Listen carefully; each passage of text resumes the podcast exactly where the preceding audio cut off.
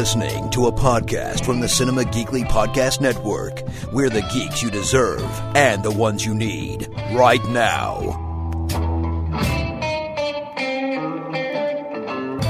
I got this job, and I'm kind of on a path. Jimmy McGill. The lawyer? We can't just keep him alive. We gotta keep him from climbing the walls. You have to do what's best for you. You can go in, Jimmy. He's expecting you. You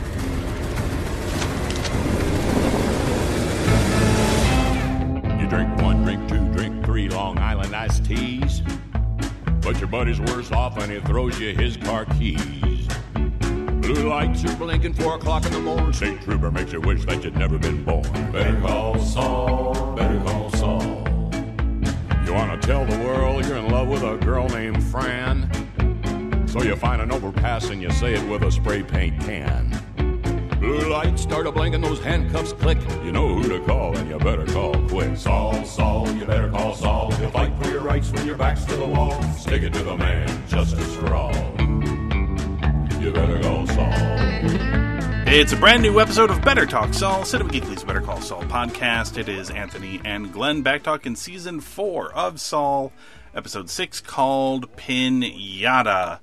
And uh, we've got uh, another flashback to kick things off.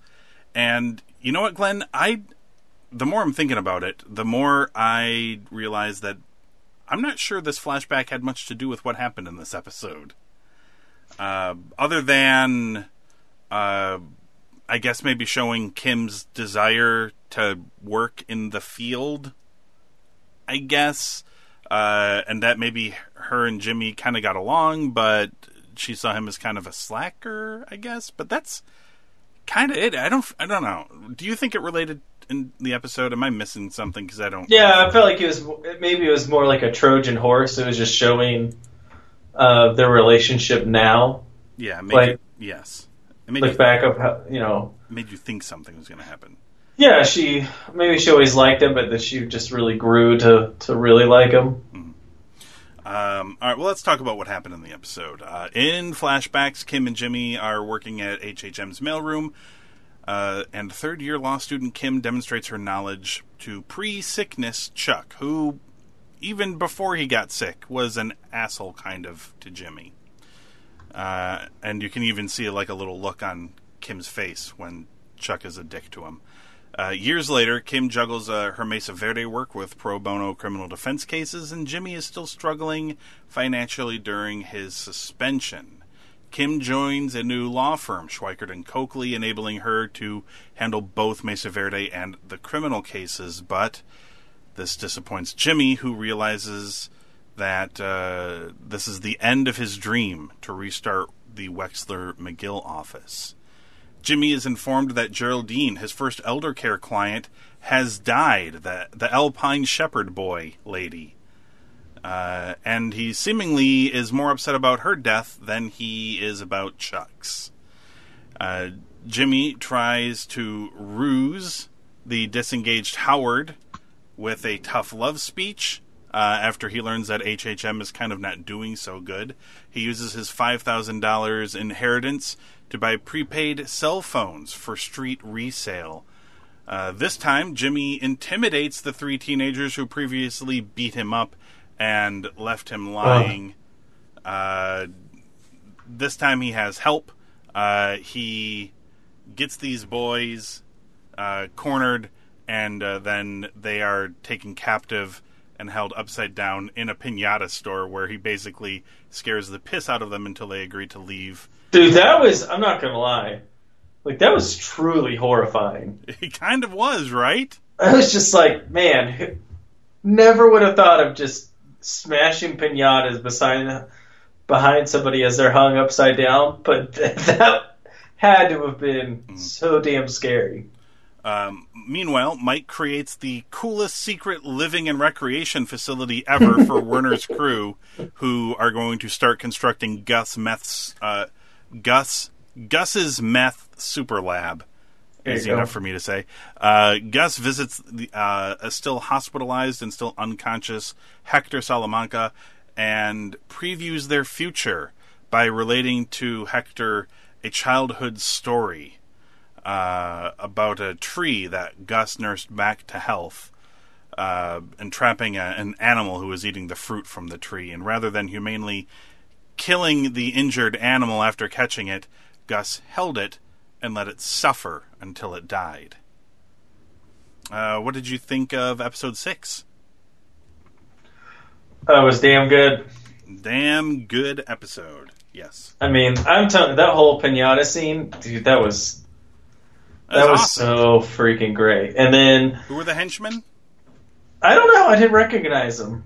I thought, I thought for sure one of them was uh, one of the guys that worked with his worked in his office, but Yeah, I didn't. Like I said, I just didn't recognize him.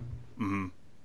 Um, and then that whole thing of Gus, and then they just show the hand. You kind of barely see it move a little bit, and it's like, oh, this is going to be the bell. yes, but it wasn't. No, Uh, it will be eventually. yeah, but it was. I mean, that whole Gus scene was great. Uh, the flashback was cool. I can't. I mean, makes me think that we're going to see Chuck again in a flashback. I can't believe Yeah. that they would only bring him back for one scene, but Yeah, a short Yeah. one at that. Yeah, yeah. Uh, where he really didn't do a whole lot. yeah, the dinner scene was was great whenever Jimmy goes to leave and looks like he's about to pass out in front of the kitchen. yep. This is uh the death of the Wexler. And that, that whole that whole facility. And that's the thing is, you know, we talk about these scenes or like the pinata stuff. It's because they do such a good job with like little details. You know, the what's that joke on the red letter media thing? You know, you may not have noticed it, but your brain did. hmm Uh, and that's just kind of what this show is just constantly things that you didn't you didn't think you'd really notice but your brain does because they thought of everything for this facility and it's just like man this is just thought out to a T Yeah. I mean, Mike goes in there, and on top of having everything that they could need, including living space and recreation space, he's also like, uh, "Look, you guys will have a grocery list. Uh, fill it out. We'll get whatever you need." Uh, there's one guy who does seem to be kind of a yeah gonna be a troublemaker kind of a troublemaker. Uh, Mike tells uh, the security guys to keep an eye on him, but I mean, this is a, a Gus Fring operation. It it's meticulous. It's you know down to the the finest point, and there's a reason everything goes so great for him up until Walter White comes into his life. Uh, yeah, no you got someone like Mike who pays attention to detail as well as so- well. Yes, like they they they go together very well. Mhm. Uh, yeah, I really like this episode as well. Uh, clearly, the, this whole ending of the Wexler McGill dream of Jimmy's is going to be presumably another thing that drives him towards yeah. ultimately. it's gonna be becoming what carries the second half of this season Probably, yeah. I mean, it's um when he got suspended. th- I mean, this is a legitimate goal of his to reattain his license, and him and Kim are going to reopen their office, and they're going to do it right this time. and, And it was a now dream. he's gonna And now it's now it's dead. and now he's gonna find a way to take a shortcut Yep. and Uh, that shortcut probably won't involve her. Probably not, because it never does. Um, he, uh, I liked all the stuff with the uh, the nail salon lady and uh, bringing in all those fucking cell phones into the little office. Uh, I really liked all that. Uh, It was cool to see it since I've seen it in real life now. Being able to see that So you've spot. been there, yeah? yeah, hmm Real nail salon, yeah, it's a real nail salon. presumably not run by the lady in the television show. Yeah, everyone that is in there, like those are real customers and those are real uh, stylists or cosmetologists. hmm Um, Cosmologist, yeah. Cosmologist, yeah. What's a cosmetologist? I think that's like somebody who studies planets, but Yeah, I think, yeah, I think you're right. Uh, but he, uh, no, her, the, the lady who runs it, yes, she is an actress, uh, but everyone else is, it's a real working nail salon. so like It's, uh, it's- tiny office that's in there too. I didn't, we didn't go in it, um, but inside the office in the storefront, I mean, that's, that's it. That's awesome. It's it's maybe a five minute drive away from Walter White's house and Jimmy's uh, office. Huh. It's all all within that vicinity because his office on the corner of the is on the intersection of where one of the of the street that takes you over to that nail salon. Ah. Yeah, that, uh, And that and, uh, and um, his daughter's house is in the same neighborhood of Walter White's house because uh, there was a house in the background that I remember seeing. I'm like, oh, it's like it's like just a couple blocks away on the corner. Like that's all in the same area the uh, because they tend to. Sh- it looks like they shoot more on the north side of town yeah. for that stuff, and then south side of town's like more open because that's where the restaurant Los Pollos. That's on the south side of town too. And uh, I got to give you credit, Glenn. It, it almost happened when because this that scene with the cell phones led directly to him going to those kids, and uh, I think it was you that called it. Who you're like, you know, I think he's going to go to those kids again, but he's going to try to recruit them or whatever, be a part of his uh, team, and he certainly did try, but they were too stupid to take the deal Yeah. And instead got put in this uh, this horrifying pinata shop hanging upside down, where giant dudes with baseball bats like kept plowing through the pinatas, like breaking them and making a terrifying sound. It, it basically sounded When he's on like the phone call in the earlier, and he's like, "Oh, pinatas." It's like, uh, yeah, I guess we could make that work. yeah. Well, I mean, because every time those dudes hit it, it sounded like they hit a body, and then you could hear their guts falling out on the floor. Yeah. like every time they were doing it, and it, these kids got more scared and scared the the more the further he took it. And Jimmy, of course, um, to a degree, also kind of a meticulous planner as well. Uh, even tossed in a little bit at the end where he's like, "Okay, I guess we're done here," and then the guys kept coming, and then he's like, "Whoa, whoa, whoa, guys! Yeah, I think we've made our point. You're taking it too far here." Uh, you know, also part of the the rooms to really drive it home to leave Jimmy alone when he's doing his business out there. Uh, I thought Because these guys, great. these guys will do anything for him, which means they'll sometimes ignore him. yeah. Uh, that Gus speech in the hospital that was all tremendous. He really hates Hector a Yeah, lot. yeah. I d- well, I mean, do you blame him? No, I don't blame him, but uh, yeah, the spe- his speeches, and it's so chilling. Anytime, it's weird. He's chilling, but also relaxing. I guess. Yeah. Uh, Giancarlo Esposito. Uh, sometimes, like he's he's almost up there with Morgan Freeman for me, with people who's just got those voices where you can just listen to them say words. Uh, he's got tremendous delivery, and that was a, a really great scene. Uh, another really good episode, Glenn. I I'm, guess I'm not tired of saying it because we say it every week, but uh, just another great episode of Saul. Yeah. I mean, like the last two were kind of ho hum, Mhm. but this one is really you- you're you're kind of almost cresting. Like we're starting to roll downhill. hmm I agreed.